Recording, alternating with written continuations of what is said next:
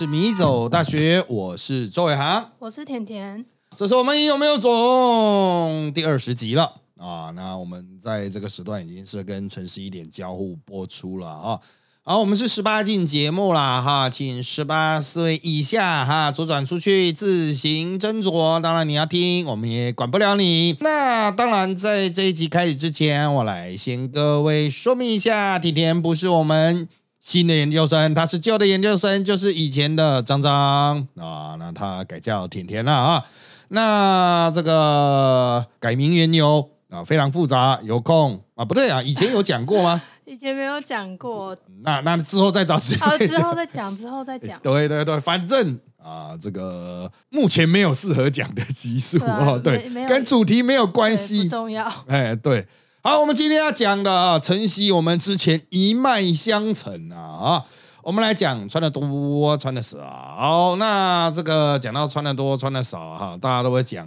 这个是否得体呀哈？什么叫做是否得体呢？就是嗯，有些场合可能要穿多一点，有些场合可能要穿少一点啊。那呃，这个最近哈有发生了哈，就是这种。穿着过度破暴露的这个状况啊，就是呃，其实有一段时间以前了啊，就是他在这个女友啊，他跟一男一女啊，要注意啊，所以是有女友的哈。当然这是低卡文啊，你信不信你你自己决定啊，因为低卡很多创作文，嗯啊，但是他就是描述他的女友被站务人员在搭捷运的时候被站务人员拦下。啊，那后来呢？他上前了解状况，才知道站务人员认为女友穿内衣加长裤太过暴露，不符合捷运公司规定。好，然后他一直强调加上背心才算通过。好，那两人这个回家之后立刻研究是否有相关规定啊，但是呢，查了之后发现，哎，好像没有。那当然啦，哈，当事人也发布了这个女友的穿搭示意图，当然不是直接拍他女友了，是示意图这样子啊。好，那当然他的主张是，哦，看起来是 OK 啊，哈，这都已经二零二三年，穿什么是人的自由。不过也有网友找到了台北捷运旅客须知第五条啊，哈，就是捷运可因认定哦妨碍秩序、违反公序良俗，就拒载该名乘客。啊，那这个条例啊，哈，当然是非常宽松了。就到什么叫做公序良俗呢？哈，那台北捷运方面表示，哈，就是站务员并没有拦阻对方通行，只是在出站时给予善意提醒。所以啊，在某种程度上，北捷也证实了可能真的有这样的一个事件啊。但是在出站的时候，不是进站的时候哦，出站的时候劝导说，嗯，站好像啊，会不会，嗯啊，嗯。啊，这个有点这个超过。那他到底女友是穿什么呢？他女友是穿长裤，所以不是下半身的问题，是上半身穿 CK 啊。一般我们讲的就是 Kevin Klein 的内衣了哈，就是 Kevin Klein 有出很多衣服。但是会引起争议的，大概就是只穿这个 CK 的内衣这样子。那当然，CK 内衣啊，我们现在哈这蔚为潮流了啊，就是有非常多的这种 IG 完美啦，或者是拍写真集啊，它甚至还会有推出 CK 系列的写真啊，就想要本集写真都是 CK 的这样子，所以它是一种性感的象征啊，也是一种呃，这个算是已经建立起特定的这种嗯。这种特定形象的类型啦，哈，就是特定，就是大家知道哦，这个就是穿 CK 系的哦，就是他可能全部都是穿 CK 哦，他就不太穿其他内衣这样子啊。那当然了，哈，讲到这个行为穿着哈，呃，这个是否得体的问题啊，那我们会认为这属于礼貌哦，礼貌的这个主题啊。讲到礼貌哈，就很容易会陷入一个这种混乱啊，就是很多人会认为说礼貌就是牵涉到。呃，是非善恶对错，所以你做人不礼貌，其实就是错的。但实际上，在我们伦理学的角度啊，其实礼貌的议题不见得是道德的议题，因为礼貌就是一个社会习惯。哦，那这个当然了，我后面可能啊，就我们看时间，我再来做比较深的论述了。我们先来请甜甜来针对这个部分啊，来做你的延伸。我看到这则新闻的那个下午。就是印象蛮深刻的。我从江子翠站到中校复兴站的时候，就刚好有一个人跟我一起上车，然后他身材非常非常好，他就穿瑜伽裤，嗯。然后还有很低胸的瑜伽的内衣这样子，嗯，然后我就是会想要一直偷看他，因为他那个就是前面的胸胸型非常的明显，然后再加上他有他有一点腹肌，然后我就觉得这个身材很美，然后他又是那种小麦肌肤，我就觉得看起来就是散发自信的感觉。可是我就是没办法，我很难控制自己，就是会想要一直盯着他看。嗯然后其实后来到站之后啊，到那个东区那一带的时候，其实真的还蛮多穿这样的人在那边行走，所以我我就觉得好像那个新闻上面讲的，就是提醒人家说你不能穿，就尽量多穿一点，好像不太好啦。就是因为我觉得这个这个也算是。就是没什么不对，因为有可能人家要去的健身房就就刚好在那个地方啊，他就穿那样子，然后再再说现在是夏天，然后他也不怕人家看就好，所以我看那个新闻的时候，民众的声音是比较两极的，然后也有比较反感，也有可能家长对小朋友说不要看那个东西啊什么的。这个家长说不要看哦，可是我们捷运站里面也贴了很多内衣广告啊啊，这个这个是我一直都在吐槽的一个点哦。我们就从这个捷运的内衣广告开始讲，因为我曾可经有捷运不是也有什么保险套广告啊，对对对对对，这个我曾经写了一个月的文章，就用苹果专栏天天骂哦。那个时候还有苹果日报，还有专栏，我整个月都在骂，就一个礼拜一篇呐、啊。我的专栏是一个礼拜一次，我天天骂骂什么？因为那时候有一个争议啦，就是有一个 LGBT 的电影嗯。啊，就当他们开始编织时吧，我记得名称应该是这样子，就是他有打广告，他想在捷运打广告，他就是呃两个男的啊、呃然后就是就 LGBT 的电影嘛，那其中的主角就是在打毛线，然后这个广告送到捷运的广告伦理审议委员会，他有这个委员会哦，他在审的时候进行伦理审查的时候，居然不过，理由是可能激起特定族群的不满。啊、就是可能啊、必须要考虑到啊、包括像基督教这种反同的，看到这个嗯会不会北宋？那你要去定下这个特定宗教信仰，或者是特定意识形态人看了会不爽，所以我们不上架。那个时候我就直接挑明哦，真的是骂到就是真的，他们那些委员要来告我都可以的程度。哦，讲话不学无术，毫无知识啊，这些人也也有资格当审议委员吗？哈、这是你整个捷运都是裸露的广告啊，内衣的广告，甚至有很多性的性意味的广告都可以过，这样 LGBT 都不能过。啊，啊你是脑子有洞还是怎么样？其实我骂的很难听，连续骂骂到最后面，他们还是无动于衷。我甚至骂到就是有人偷偷的把那个委员的名单都寄给我，就说就是这些人，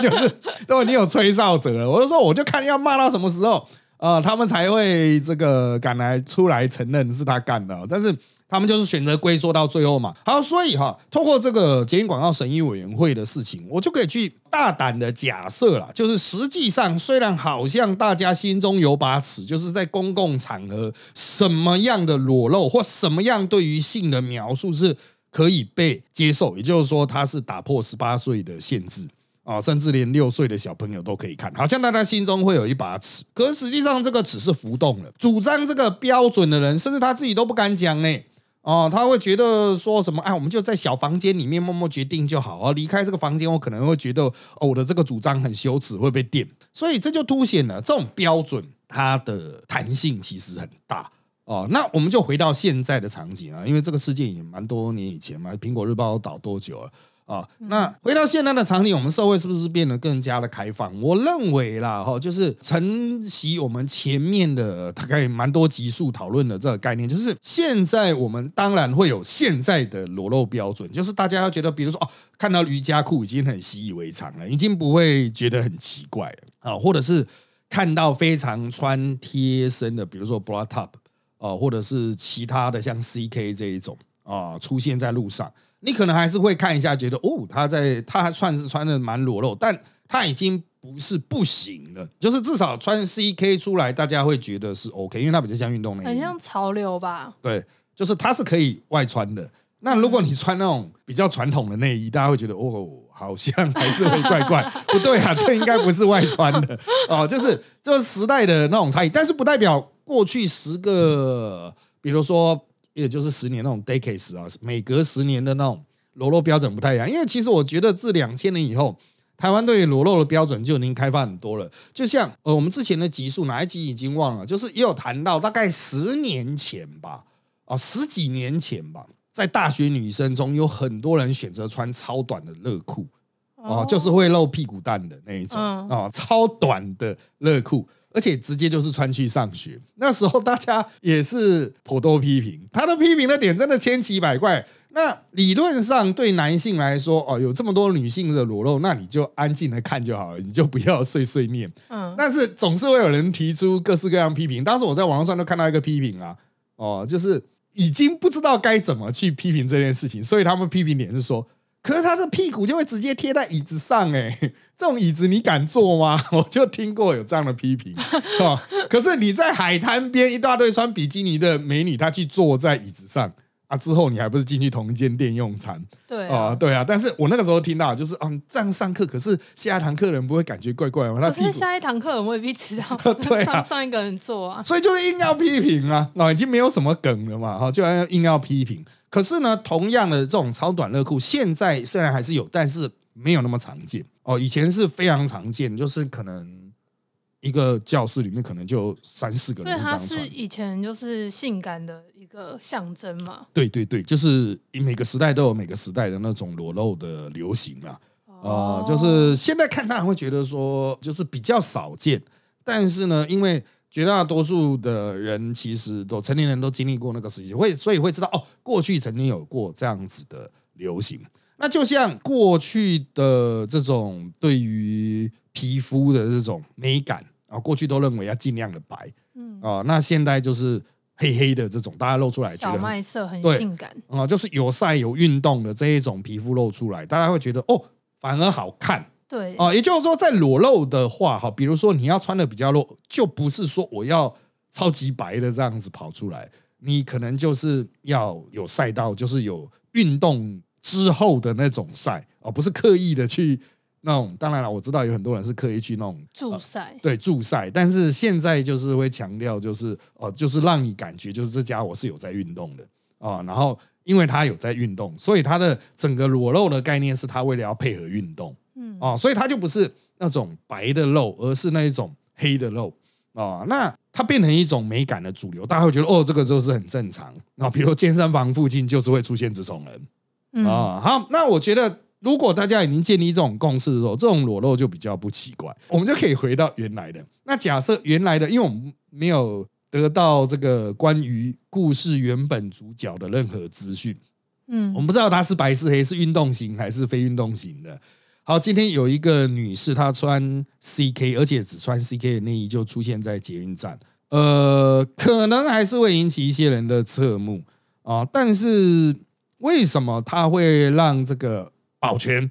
哦产生一个说，我需要去劝告他，或是站方有人告知保全说，哎，你去劝告他？为什么会有人产生一个需要劝告的这种想法？我认为哈，可能是嗯，虽然这有点歧视啊，可能是大家会有一个偏见，就是哦，这是运动型的嘛，所以他应该骑 U bike 或是用走的去，而不是这样子，感觉好像就去休闲逛街的。哦，就大家会把它绑成一组的观念，就是说，如果你是去运动的话，你是要去跑马拉松，你还是要去健身房。可是老师好像没有看过，我真的没有看过有人穿 CK 去运动。哎，呃，就是大多数的都会是成套的瑜伽服，对啊，就是成套的运动服。那对于这一点啊，是运动的人比较有概念，真的在运动的人啊，对于没有在运动的人，他会对于 CK 的理解是运动的。但实际上没有说 C K 一定要是运动，因为 C K 其实是穿起来比较舒服的。哦，对，就是哎，你绝大多数可能采取批评观点的可能是男性吧？啊，就是觉得说，哎，这样好像好像是不行的。可是男性又不穿内衣啊，不穿女性内衣哪里会知道？男性的 C K 就只是内裤而已，所以他们是不知道。哦，可能对于男性来说，C K 的系列就是哇，那真的是要有练过人才能够穿。啊，所以包括我们之前有提到了，像那个瑜伽裤的这种啊，就是服装可能会造成一些刻板印象，所以会认为说你就是应该以这种形式出现在那种地点，就像你到了戏水的圣地，穿比基尼就是可以接受的，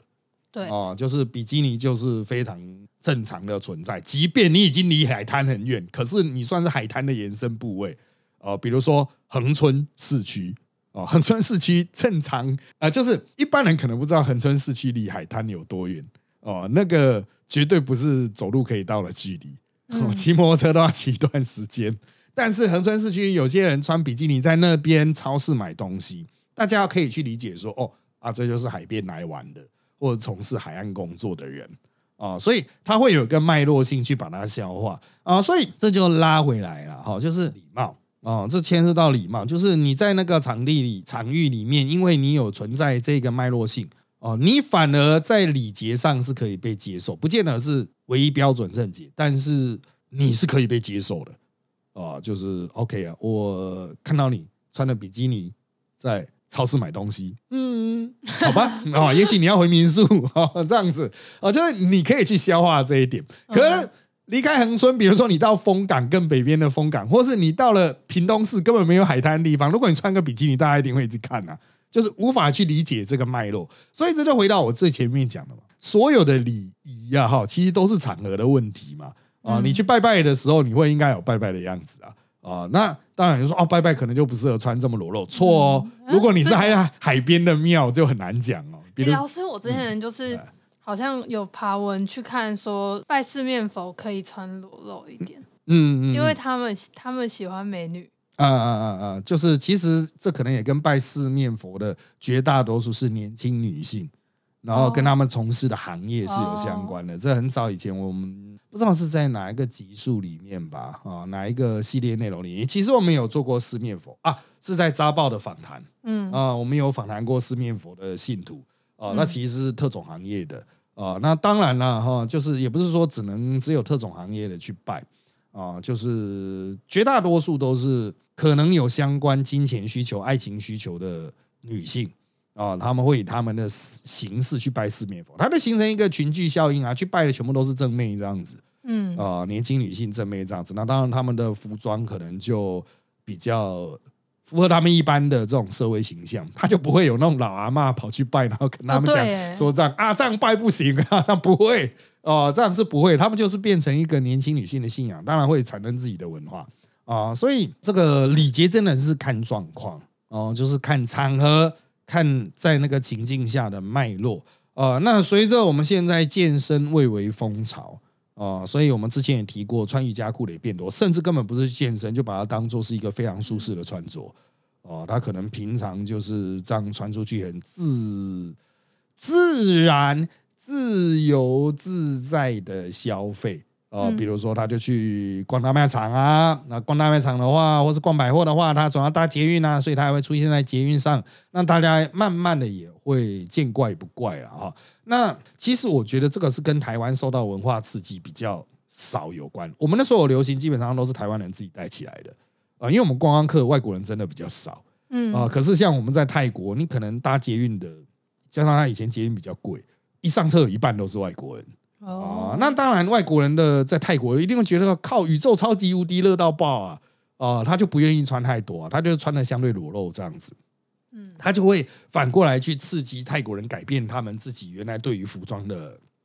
那种设想和限制。哦，所以他们也会慢慢觉得说，哎，也许穿比基尼出现在绝大多数的场合，啊，至少是比基尼上半身了哈。出现在绝大多数场合是可以被接受的，只除非是进到他们的，比如皇宫啊、庙宇的时候，他们会给你一条纱布吧，去给你包起来。呃，因为那是属于比较特殊的场域，在其他的场域都会受到外来文化刺激，而且很快速。哦，全世界有什么流行，立刻会到泰国。那当然了，这个我们之前有一个主题是这个世间啊，到底这样一直看啊，这个。到底合不合适的问题，我就是别人有一个服装穿着的自由选择权。那当然，社会可能对于一个环境中应该采取什么样的服装礼仪，也会有一些限制。可是，它不见得是一个道德上的规约。礼仪就是习惯，习惯可能被大家的调整慢慢推动去改变啊。就礼仪最常见的拜拜用的东西啊，随着时代改变就不断演进嘛啊。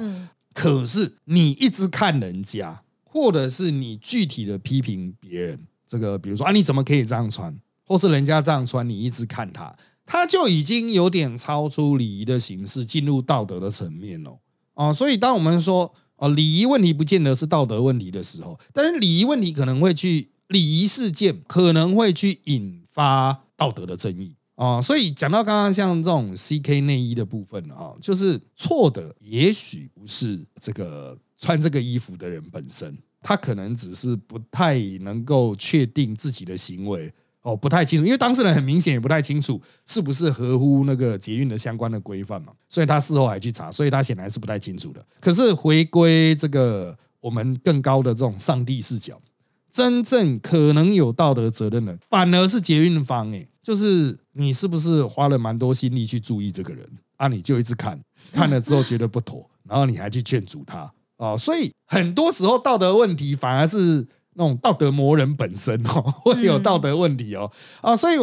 就是比如说他会去觉得啊这个事情不好，可能他就有花心思去看嘛。如果你根本没有花心思去看，你怎么会注意到有一个人只穿 CK 内衣走过去哦，这个我觉得啊，就是大家可以去思考这个问题，因为我们通常都很少去反省，就是这种道德纠察队的啊，在那种。实际道德议题中的角色，总觉得说，嗯，他应该是对的吧？他应该天生就是对的话，实际上哦，在我们大多数伦理学个案分析中哦，不见得。就是有时候我们会觉得，一切的道德争端反而是由他而起，他搞不好才是比较有道德错误的人。可是他当然可能会觉得很无辜啊，哦，就是嗯，我就觉得这样不妥啊，或者是其他的男乘客都一直在看啊，这样不太好啊，我觉得我应该要去保护他。哦，他也会觉得说他有这种 哎比较正面的道德责任啦。但是我是觉得，呃，大家如果想要在伦理学上更进一步哈，就是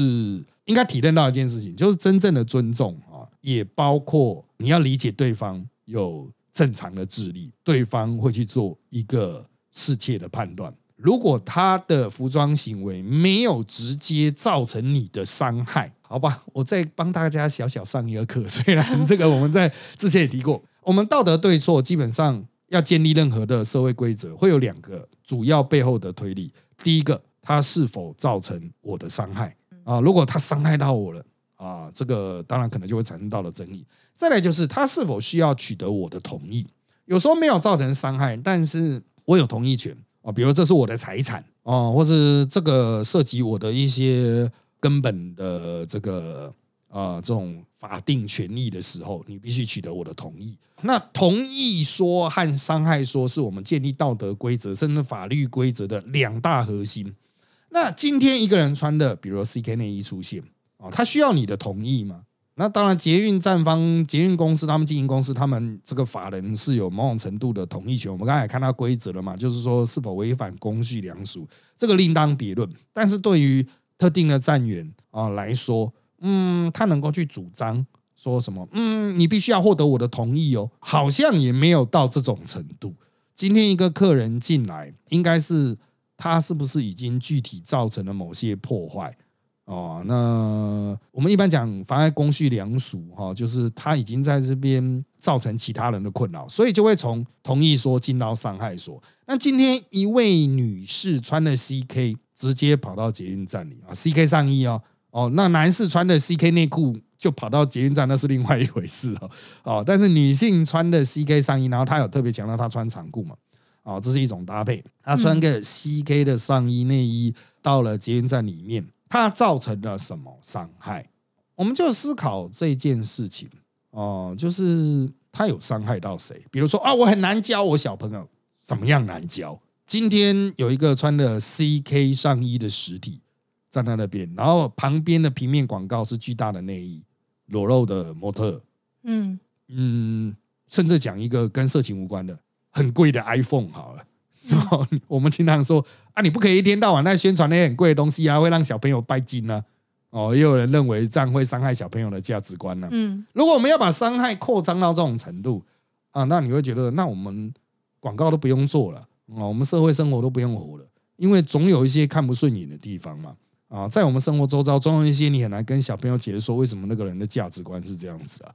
啊，就是这个社会就多元社会嘛。啊，所以如果你要说我会不知道怎么教小孩的话，啊，那其实问题是你啊，不是外面的世界，是你的知识能力不足。哦，那你要告知小孩，就是这个世界上都存在多元的。哦，有些人就是这个样子。你今天不知道怎么跟小朋友解释说一个穿着 CK 内衣的女性，那小朋友问你接下来 LGBT 呢？为什么男生可以跟男生结婚呢？你会说啊，这个害我不能不知道该怎么教小孩。那隔壁如果出现一个超级大胖子呢？啊，这个人让我不知道怎么该 该怎么教小孩，不对吧？是吧，超级大胖子，他那可能也不太愿意，但他就是吃成这么胖啊啊！那个小朋友你会觉得奇怪，奇怪那个哥怎么那么胖？怎么办？你要怎么教他啊？所以我觉得啊，这也不是一个真正会造成伤害的例啊。所以实际上，我们真的对于他人的服装、他人的外形，只要他没有侵犯到你的结界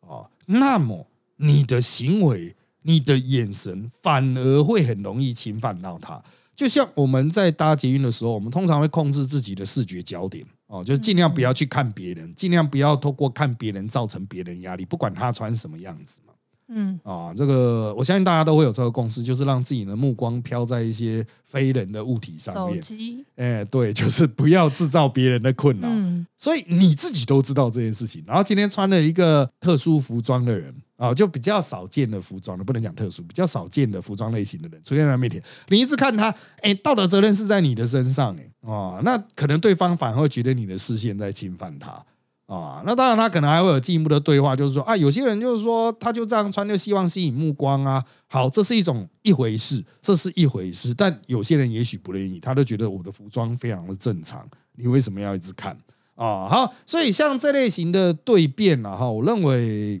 嗯，我觉得可以一直持续下去，它可以让我们社会更进步啊。就是大家会对于服装又更能消化，因为也许我们有天讨论讨论，突然有大家就不这样穿了，可能进到下一种流行。哦，所以重点是这个讨论的过程，要让大家能够去建立一些基本常识了。因为我之前啊，我我就在想，老师之前谈到那个世间的主题里面啊，就是虽然重点放在瑜伽裤，然后就是可能会过度集中视觉焦点。然后老师也有提到胸部的部分好像特别容易，嗯嗯嗯，就是引起人去注意到。然后我就想到，其实我当时在捷运上看到那个女生，她她的胸部是很大，然后乳沟非常深的，嗯嗯嗯，对，所以她会很集中我的视觉焦点这样子，我也会一直想要看她这样子，我会觉得特别性感。可是我觉得很奇怪的事情是，呃，就我可以分享之前我朋友他他在代购 CK 内衣，然后。我就我就好奇上去看，我才知道 C K 原来是运动内衣，然后我才看到它有有很多种款式，它是有有袖子的都有，嗯嗯嗯，对。然后可是那个那东西其实看起来穿的很不集中，看起来胸部就是会平平的，嗯嗯。然后那种胸部大的女生穿的话，看起来也没有那么就像照片上面看的好看啦，嗯嗯。对，然后其实我我就去爬文，我看到很多男生都会说穿 C K 的内衣的女生很性感。嗯，而且要平胸，我就其实觉得，可是这样子其实直接去看的话，好像没有什么所谓的视觉焦点，嗯嗯，好像就集中在那个那个 logo 而已，并不是，嗯嗯嗯，那个身体本身的样子，嗯，因为如果把那个 logo 拿掉，其实我看到其他其他内衣的样子，嗯，去看那个那整体的话，好像就不会那么想要去注意那个人他穿什么，嗯，然后但是我我发现其实。C K 内衣，它蛮多蛮多模特拍照的时候，他会穿，就是因为时尚，然后看起来对我我来说啦，就女生的角度吧，我会觉得它不是性感，它就是时尚好看。但我不知道为什么男生会觉得，就是特别喜欢看女生穿 C K 内衣。这个我觉得也是跟流行相关呢，就是与其说是特别喜欢看，不如说就是说现在就是有一窝蜂的效应，可能有一些。起头的网，我要我要强调，C K 不是最近才出来，它已经出来超久了，而且它内衣的那种型的设计的基本款式也是超久的。那这都牵涉到流行的无限大轮回啊，隔一段时间就会再轮回一次。C K 在很久以前曾经有过小流行，但是现在会有大流行，它跟我们进入网络社群的时代，那些网红去带起的一波潮流有关。有很多网红穿的 C K 穿拍照。啊，然后就就像我前面讲的，拍写真什么的，他就带起一波，就是哦，美女跟 CK 的叠合效应，就是好像就是美女穿 CK，穿 CK 是美女这样子。啊，那它也会让一些女性可能就会觉得可以打破过去的框架吧，啊，就是不见得是要胸大，而是在某种程度上展现自己的健美。哦，这种运动啊，当然啦，那种不太健美的，呃，也可以穿 CK 啦，我要特别。强调就是不需要练到就是身材是收紧的我看很多穿的有有一部分是那种练得很壮的女生，嗯然后一部分穿是那种非常精瘦到不行的。对哦，反正重点刚才有提到它的它的 logo，对哦它的那种品牌就是流行效应嘛。当我们看到一个品牌，它是一个特定单品，呃，我要讲的残酷一点，CK 的那种型，难道那种杂牌做不出来吗？其他品牌做不出来，这么简单做的东西一定做得出来啊。可是为什么大家会特别强调 CK 呢？就是因为它有它的那个品牌会带起来的效应嘛。嗯，啊，所以我认为啊，就是真的，它的品牌所传达出来的那种质感，这个取代掉原本我们对于身形的一些关注，它的品牌有很明显的加成啊，啊，就是会让女性有某种程度的加成，大家会觉得说，哎。啊，这个可以让它跟其他的内衣比起来，这个特别可观，特别值得一看，可以被摆在同一个系列来做比较。啊，那我还是必须要强调，就是我们在当代社会里面啊，虽然有服装穿着的自由，呃，但是呢，呃，礼仪的框架哈，其实有时候我前面也讲了，它不是道德的，那你就可以去思考，它为什么会有这样子的框架？哦、因为礼仪是一种让大家比较可以方便相处的形式哦、就像我们搭捷运，大家都会遵守一个搭捷运的礼仪，不要大声喧哗什么。真的在道德上大声喧哗，紧急时大声喧哗也是没办法嘛啊、但是为什么搭捷运不可大声喧哗？搭捷运要排队啊、它有道德的要求，但它也有牵涉让大家生活的更加润滑啊、所以。当有些人提出一些礼仪要求的时候，他不是说你是错的，而是希望能够更加的方便啊，就是你可能困扰会少一点，至少不会有一个保全或什么奇奇怪怪人盯着这样你一直看你。但是我要强调呢，这个礼仪也不是完全颠扑不破。如果你真的没有爱到人，而且你真的也很方便，别人也很方便，一切都很润滑的话，这些礼仪其实可以适度的去修正，也可以去废除。啊，因为礼仪跟禁忌啊，只是一线之隔。禁忌的定义就是大家都这样做，可是根本不知道为什么。啊，那么随着时空环境的改变，有时候禁忌可能就真的可以考虑把它废除或做修改了啊。好，那因为时间关系，我们这集的内容就到这边了。请追踪米走大学脸书粉团、YouTube 频道，掌握我们的最新状况。也请在各大 p a r k e t 平台给我们五星好评。有意建议，请在 YouTube 米走大学留言，让我们知道。谢谢大家的收听，那就在这边跟大家说拜拜。拜拜。